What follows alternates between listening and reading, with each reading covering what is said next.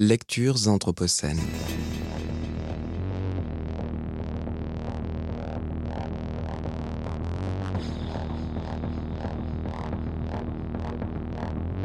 Lecture anthropocène. Bonjour à toutes et à tous. Je vous propose aujourd'hui une nouvelle lecture anthropocène pour partir à la découverte des grands cerfs euh, à travers le magnifique ouvrage de Claudie Hunzinger qui a reçu le prix décembre 2019. Alors l'histoire, brièvement, c'est l'histoire de Pamina qui habite en montagne avec son compagnon Niels. Elle se sait entourée par un clan de cerfs qui lui demeure mystérieux, jusqu'au jour où Léo, un photographe animalier, lui propose de les guetter ensemble. Le clan se cachait. Il n'aimait pas se faire voir en plein travail de transformation et semblait avoir disparu. Les cerfs font leur nouvelle ramure sur leurs os. Ils produisent de l'os de février à juillet, si bien que leur squelette devient vulnérable. Ils le savent. Ils ont une extraordinaire perception de leur ramure. Ils la connaissent par cœur. On peut alors les voir marcher avec précaution entre les troncs des arbres comme s'ils portaient un trésor sur la tête, et ça leur donne l'allure altière de prince à la cour du roi. Le temps de la repousse, le clan se choisit un secteur difficile d'accès, sauvage, retiré. Cette zone de refait a toujours été chez toi, m'a dit Léo. Ce qui me faisait rêver. Je les imaginais dans l'obscurité autour de nous. J'essayais de penser ces ramures qui repoussaient sur leur front il fallait se concentrer sur leur front, qui s'élevait d'un seul et très lent mouvement. Il fallait percevoir avec intensité ce mouvement, qui enhissait les deux branches maîtresses ou perches. Il fallait réfléchir au poids de ce mouvement et visualiser leur bifurcation partout à la fois, à droite, à gauche, chacune se terminant par une pointe.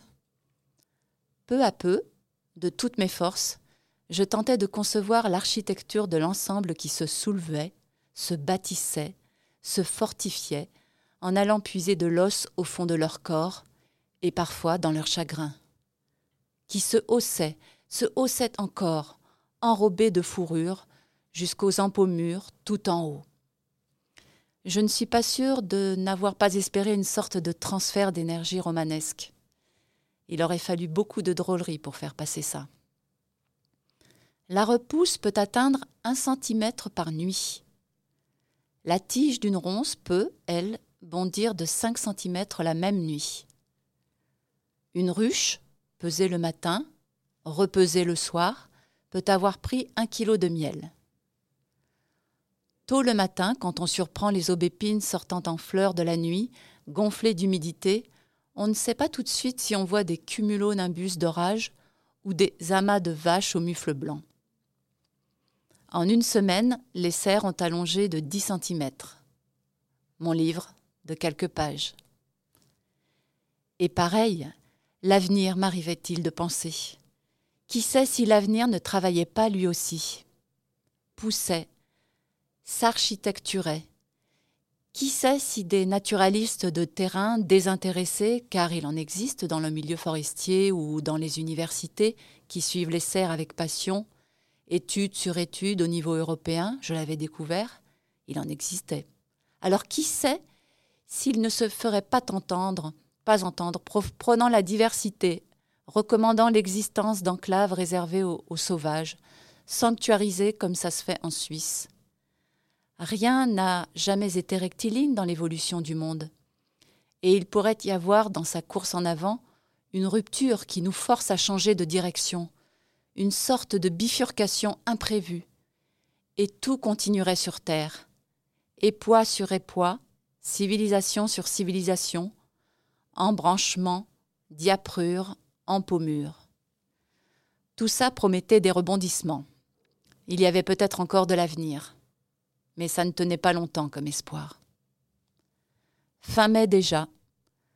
Sur les flancs de la vallée, en face de nous, les tracteurs venaient faucher les pentes et tout de suite derrière épandre du lisier, une soupe noirâtre, puante et toxique, qui cramaient les prairies, ne laissant en vie que la masse démocratique et uniforme du raie grasse. Et huit jours plus tard, les sangliers, nourris par les chasseurs, arrivaient comme si cette soupe avait été pour eux. Et ils défonçaient tout.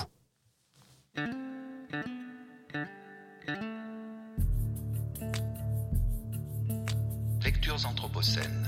Lecture anthropocène.